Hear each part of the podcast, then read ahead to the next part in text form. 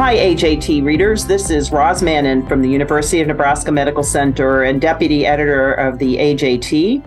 I'm here today with your September 2023 Highlights podcast.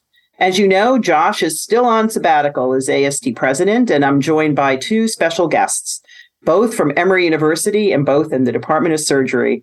Subbing today as a faculty member is Ken Newell, professor of surgery and vice chair of academic affairs. He's also an associate editor at the journal. Hey, Ken. Hey, Roz. Good to see you. And today we're also joined by Kyle Jackson, senior fellow in abdominal transplant surgery, also at Emory and our editorial fellow. So, hi, Kyle. How are you? Hey, Dr. Mannon. Good. Thank you for having me. How how's this fellowship going with not the surgical one? How's the uh, fellowship going? I, well, I can't comment on the first one because Dr. Newell's right here. but the uh, the AJT fellowship has been awesome so far. It's been really eye opening, kind of educational to to see the different aspects of the journals involved and and be a part of that.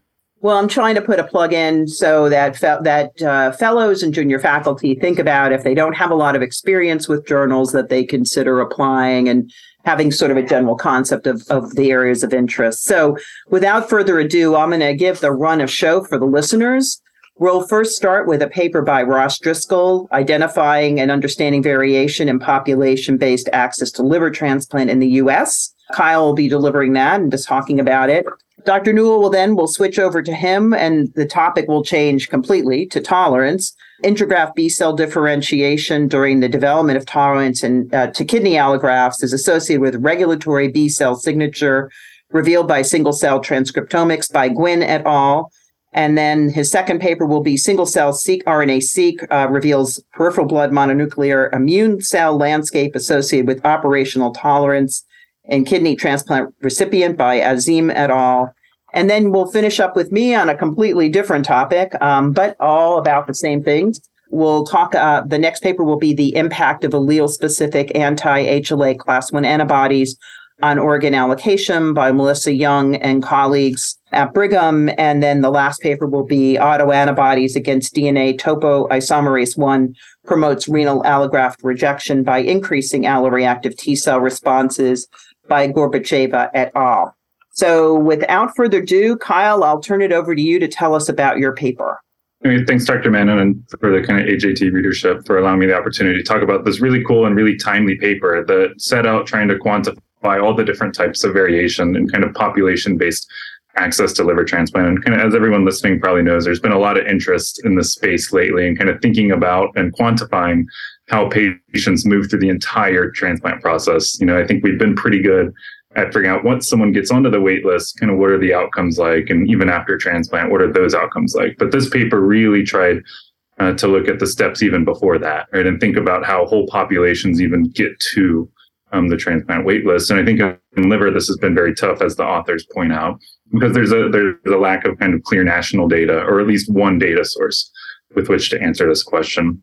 And so, and kind of I think when the authors are framing this, they they they told us that kind of old work in the space uh, has looked broadly speaking at geographic variations uh, in access to transplant, but that's often at the OPO or kind of the, the DSA level. And it's a little harder to understand and quantify where variation in those regions are coming from. And when you get a little more granular, is how would you even intervene on those units to improve access um, to transplantation? So what the authors did and kind of their novel contribution here was that they used something called transplant referral regions to kind of think about geographic variations and, and transplant referral regions um, are kind of areas that are de, uh, defined as communities served by a transplant center or a group of centers. And so kind of another way of looking at this is saying that by focusing on transplant referral regions, we can really understand the degree to which liver transplant is driven by, or access to liver transplant is driven by practice patterns of regions that are actually served by transplant communities and kind of these, instead of these artificial kind of geographic DSAs or, or OPOs. So to do this, the authors used national data from a number of different areas, and they did a lot of really cool linkages between different data sets. We don't really need to go into the specifics probably, but they used SRTR data, American Community Survey data, data directly from HRSA and the National Center for Health Statistics. Uh, and ultimately, what they were looking at was the percentage of variation in listing to death ratios attributable to transplant center practices, which are approximated by the transplant referral region. So basically, it was literally just defined as the number of listings within or wait list listings uh, within a transplant referral region divided by the number of deaths within that same region kind of over the study period. And that was their main outcome. And then they did a lot of cool statistics too that kind of sequentially looked at all the different possible sources of variation. So in one set, they looked at just causes of death among patients that lived in these transplant referral regions. They then added demographics of the patients who were in that same transplant referral region. They then took that model and added socioeconomic indicators of kind of the population. So things like the concentrated poverty index, the percentage of people with health insurance, things like that. And then finally, they added to all of the above, they also added measures of what the transplant environment was like. So things like center competition, number of livers imported, and kind of things like allocation policies. Um, and what they did is they looked at the percentage of variation in listing to death ratios that was attributable to all those things. And then whatever was left over is essentially what is the percentage of variation that is driven by the transplant referral regions. So basically between center differences in access to liver transplant. And what they found was that the listing to death ratio was on average 0.24 across the country. And what that means is that for every um, three deaths on the wait list, within the average transplant referral region, there was only one waitlist addition. But there was substantial variation across the country or across transplant referral regions. And kind of the quote unquote worst transplant referral region, there were nine deaths for every one waitlist addition. But in the best transplant referral region, there was only one death per waitlist addition. So really pretty substantial variation. They also found that individual, environmental, socioeconomic factors kind of all together only explained 60% of that variation in listing to death ratios across transplant referral regions. So almost 40% of the between us of the transplant referral regions differences were explained kind of by between center differences. Uh, and so I think kind of what I took away from this and kind of thinking about what the meaning of this paper was is there are significant differences in population based access to liver transplant in the US, right? The listing to death ratio is very dramatically across transplant referral regions, right? From nine deaths per one waitlist addition to one to one.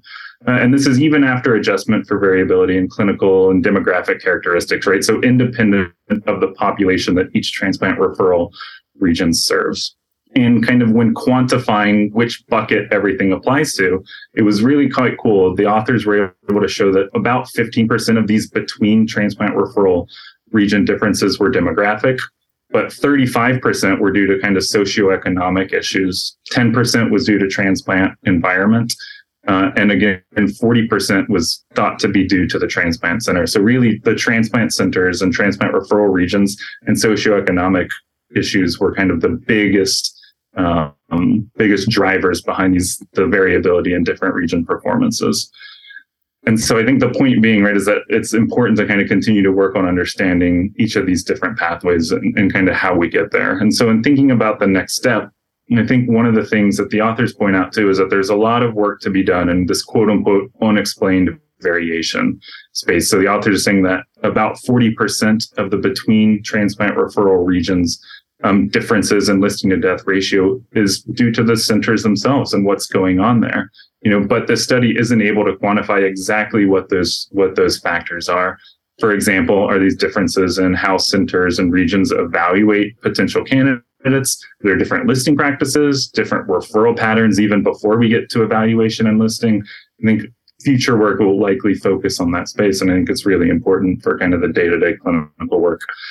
And then also, what kind of interventions might work on these transplant centers and transplant referral regions, right? Are these national policies that need to be made? Or these kind of local differences in listing practices? And what about the transplant referral regions more broadly? Uh, I think there are a lot of interesting things that can be done. And kind of when I was thinking about what the limitations of the paper were, I think the authors go into a lot of the nitty gritty kind of about the statistics and the data sources and stuff. I don't think any of those really challenge the validity of the study. Um, I think that kind of the issue that stood out to me was their the transplant referral regions. I think they're they were used as the unit of analysis, and I think it's a great improvement on kind of past work. But there are some transplant referral regions that are served by three or four centers, and so how, how do we think about differences between transplant referral regions in transplant referral regions where there's multiple centers and kind of the TRR kind of behaves as an aggregate of all the four centers. But I think in, in summary, this was an awesome paper that I think really pushes research in this area forward. And I think, you know, showed us a lot of really, really important data and excited to see where the authors and others go moving forward. Well, great summary, Kyle, and I appreciate your observations. I enjoyed looking at the geographic distribution to sort of see what are refer I mean, I, I really like how they laid out these referral patterns. I think what's uh, most sort of complicated here is really, or not complicated, but challenging is knowing the center to center variation. And you look up in that sort of New Jersey, Pennsylvania region where the numbers are, you know, the numbers are really pretty high in terms of the adjusted listing to death. Again, we know there are many centers there. The population rate is pretty high. And you know, changing center behavior is a lot more difficult than changing a UNOS policy, that's for sure. So, I mean, I think you you outlined it very, very well. Ken, any comments? I know you're not a liver surgeon uh, these days, but I was just going to say, Kyle, is there any way to look at this data and compare it to access to organs? So it seems to me the two drivers of getting a liver transplant are are you in an area where you get offered a liver? But then the other is, are you in a center where the center considers you a candidate and is aggressive enough to accept a liver for you? Were they able to do that? Or is that, is there a way in the future to intersect that to kind of say which of these two is the major driver for not getting a transplant? Yeah, the authors were, were able to do that, you know, and I think uh, it, it, kind of gets a little bit into the nuances of the study is that some, uh, a lot of the data used in the study comes before you even get on the wait list. And so it's hard to think about how do people who are not even candidates for liver transplant get offers. Um, but they did try to use kind of surrogate, um, you know, in terms of number of potential donors uh, who died in that same transplant referral region and how many of those were converted to actual donors as kind of a surrogate for quote unquote potential supply. And so I think the authors did as best as they could with that. But you're right, it's a really it's a really nuanced thing that that kind of depends on the population being studied.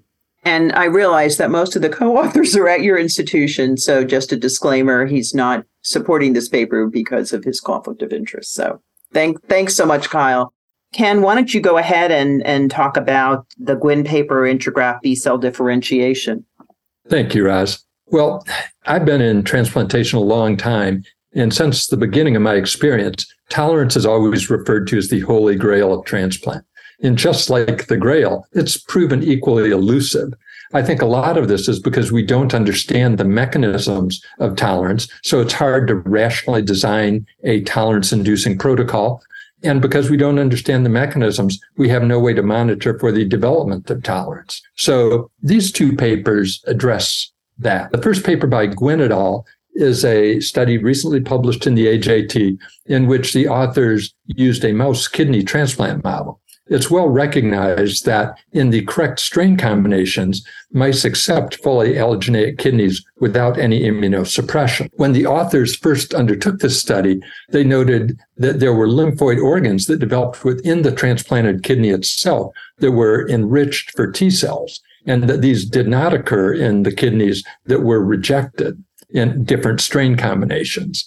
So they then wanted to extend that finding and say, what are the cells that are in this graft and how do they change over time as you go from presumably not tolerant to establishing tolerance. So to do this, they used a combination of uh, single cell RNA seq and flow, cyto- flow cytometry. And what they saw here is that early on, there was a predominance of T cells and macrophages that may have a regulatory phenotype. But rapidly, these cell populations decreased and there was an increase in B cell populations of the follicular memory and transitional T cell phenotype. And it's been reported previously that these are B cells that may themselves have suppressive properties. They also found that in these strain combinations that weren't tolerant, these cell change, these changes in the cellular composition of the immune repertoire did not occur. Why is this significant? Well, I think previous work, numerous um, studies in both humans and some experimental studies have suggested a role for regulatory B cells in contributing to the tolerant phenotype, or at least an association. So I think this is important there. What this does, it allows you to look at these rare cell populations and begin to associate genotype and function with small populations of cells that may be important, but could be overwhelmed in bulk analyses. So I think that was very important. I think it does open up a couple questions. The first is, you know, humans don't spontaneously develop tolerance. So how does immunosuppression influence this regulatory or the changes that occur here in the uh, regulatory cell populations? I think that the second question that always comes up is we see this association, but how do we know that they're having a causal effect in terms of establishing the tolerance? So I think it's an important step forward with a few next obvious experiments to be done, but it certainly aligns well with previous literature and shows us as a second point, most of the studies in humans have been done using peripheral blood cells for obvious reasons. Here, they're able to look within the graft and suggest that maybe when we're looking in the peripheral blood, we may not be looking in the right compartment to detect important cell populations. And certainly you're an expert in that area because I remember quite a number of years ago your your analysis of patients that were spontaneously tolerant and the notifi- and the identification of this B-reg signature. And I used to do this model a lot and always tried to understand why some strains were less immunogenic and these animals could have long-term graft survival. And it was always sort of criticized as, well, that's not the way people are. So you can't study I, rejection in this model. I always do worry a little bit if there's, you know, we're talking about something that doesn't occur naturally, spontaneous tolerance in humans as a whole, not in a predictable way. And so I think that looking at other strain combinations and other ways to induce tolerance and saying, is this something that's generalizable where, you know, multiple ways that get you multiple pathways to tolerance get you the same findings or is it unique? And then the other thing is tolerance mechanisms likely evolve over time. There have been studies in both animal models and humans to suggest that the mechanisms that begin to promote tolerance are not the same as those that maintain tolerance, which makes you think that, you know, what they were able to do here looking over time is a pretty important way because you can imagine if you're going to have a biomarker of tolerance, you need to study the right marker when that mechanism is operative, right? Mm-hmm. So the mechanism that if in like humans, it's been suggested that early on, regulatory T cells may contribute to tolerance in the chimerism induced tolerance models, and that later depletion is important. Well, if I'm looking for depletion early on, I might not see the fact they're developing tolerance. Or if I'm studying regulatory cells five years out, they may all be gone and depletion may be operative. So there's a lot of moving pieces, certainly. Great points. Well, tell us a little bit about this, I guess, operational tolerance study using single cell seq, kind of a nice sort of backdrop to the previous study. Yeah. Well, this paper by Azim and colleagues looked at a spontaneously tolerant kidney transplant recipient and used single cell RNA seq to try to again characterize gene expression at the cellular level. And what they found again is that there was an increase in B cell populations that fit with previous work. They also were able to study B cell T cell interactions and show that some of these ligand receptor interactions from the B cell actually would be predicted to help increase regulatory T cell function. So I think again, this is nice. It does point out a couple tricky things. Unlike an experimental model where I can have a control group that varies in a very prescribed way, they made these conclusions based on comparisons to two healthy control recipients or two healthy control patients, meaning patients that didn't get immunosuppression, that didn't have a allograft in place, and one patient who was doing well receiving standard of care immunosuppression. Again, those both introduce variables that may be important for skewing of the immune repertoire, right? So immunosuppression, it's been shown in and of itself skews the immune cell or the phenotype or genotype of immune cells. And which agent you use may cause different changes. So that's a kind of tricky thing to get at. You could then say, well, I'm going to look at somebody who's had a kidney transplant who's lost the graft. I've withdrawn immunosuppression. But by then, those people have end stage renal disease, which induces probably changes in the immune cell repertoire And then healthy controls make a lot of sense, except they don't have any alloantigen that could drive the skew. And so I think they did they did the kind of best approach you can do to doing this, but all those could, in theory, skew the skew the immune repertoire. And then we come back to the caveats, and my own work has been guilty of this we look where it's safe. It's kind of hard in humans to be constantly biopsying the kidney and trying to expand cells or, you know, doing lymph node biopsies. So are we looking in the right compartment? That's one question. And are the changes we see in the periphery the same as those we see in the organ or secondary lymphoid organs? And then it's harder to do longitudinal studies in the humans. But I think both of these studies demonstrate very nicely the power of the single cell seq approach to defining these rare cell interactions. And you know have the potential to as we gain understanding help us rationally design strategies to induce tolerance by promoting these mechanisms or at least to monitor for the development or the occurrence of tolerance and at least to have a better mechanistic understand you know it, you want a, a, a, trial or a therapy that really drives the development and understanding. But I, I i do i agree. I appreciate the the nature of the single cell and you only need one or two to make a comparator but it is quite uh, striking. And and your comments i think are well taken you know the association and causation piece and again i didn't I, I personally keep forgetting that the ability to access the graft is really critical and how hard it would be on a needle biopsy of a kidney. One to get people willing to do it over and over but two to be able to have sufficient material. And obviously there are people that we can do single cell out of a little tiny 16 gauge biopsy. So maybe yeah. be com- continued by these authors really nice pictures too in, in the in the second paper by Azim for sure I had two papers. They're both uh, uh, dealing with antibodies.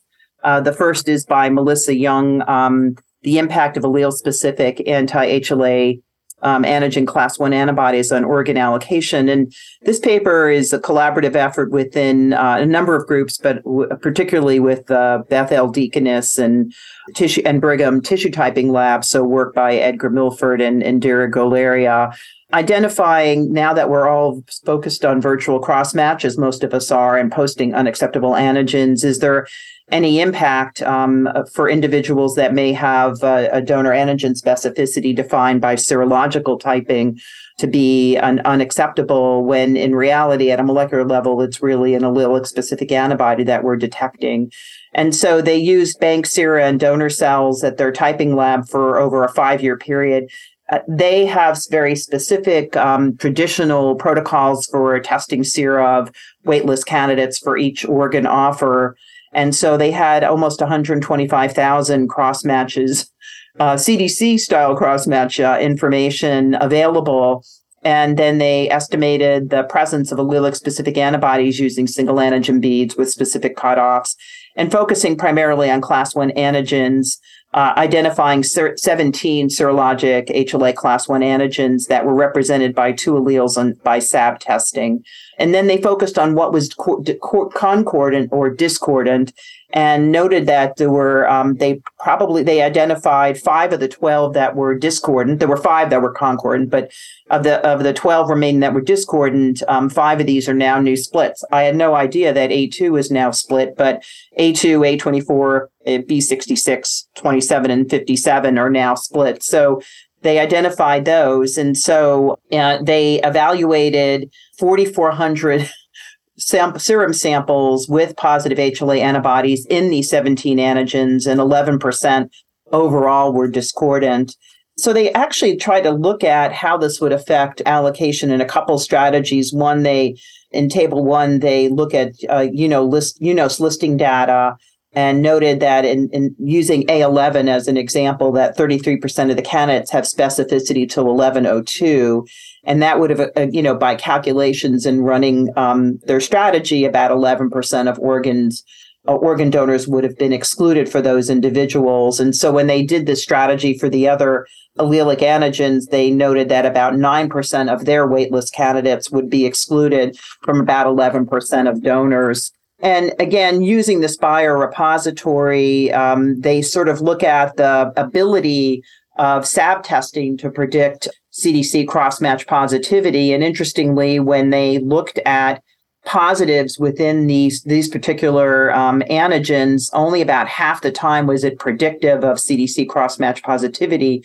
Although a negative SAB testing uh, was very highly correlated to a negative CDC. And then they do a similar finding with flow cross match. They look at the predictability of SAB testing and, and flow cross match. And here I think things are a little bit more specific that really in, in their analysis using very specific cell types for three of the HLA antigens that they had plenty of donor cells to.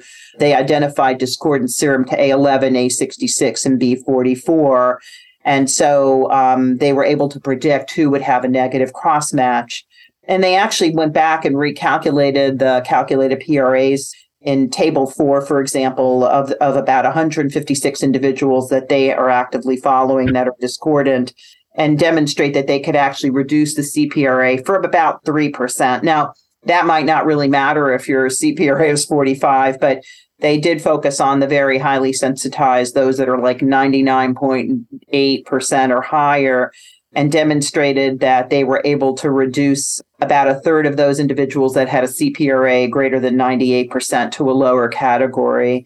So again, you know, I threw a lot of numbers. I think the main consideration here is that, you know, we continue to think about HLA with serological typing because on, on organ offers, we don't do gene typing for the donor, at least not yet certainly this kind of work identifies that there are opportunities that may be overlooked for patients when we consider uh, posting, you know, unacceptable antigens, especially when we have alleles that are present. And again, um, this the positive of the study is they were able to prove this because they had these donor cells that had allelic specificity and they had this un you know this unbiased cohort is this going to translate into clinical care maybe at their center i think the difficulty again is that when we get you know part of the problem we're getting into is we're getting these organs allocated that aren't really close by and there is not often time to do the deeper sequencing necessary that you can do on the recipient. And so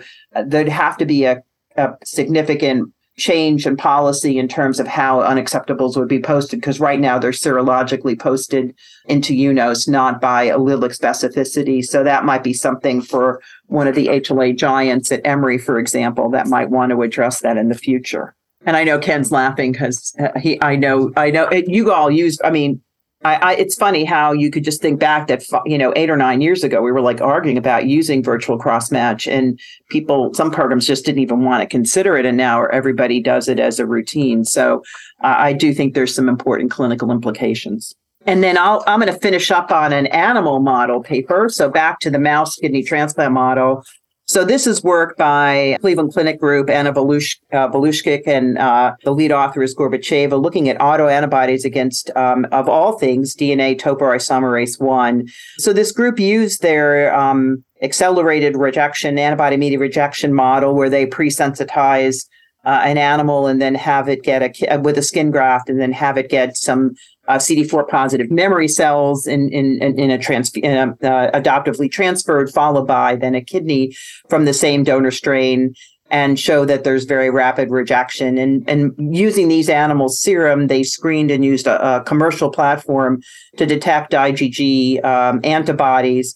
And specifically, the, the common theme here that they identified in a number of their experimental models using Balbin to Black 6 for example, was this expression of, of IgG antibody to topoisomerase 1 and a specific epitope at that, which was 205 to 219, with very high signaling, dependent on the adoptive transfer of these memory T cells and also in the absence of alpha beta T cell uh, receptor did not actually develop in these animals. And so the rest of the paper really looks at what is this autoantibody doing and using it as a model. Again, the other autoantibodies I think that we think about in the clinical literature are things like uh, angiotensin 1 receptor, which was published about 20 years ago and was associated with chronic injury and late graft failure, things like Vimentin, collagen 4 antibodies, and they've been looked at in uh, not just in kidney, but also in lung transplant.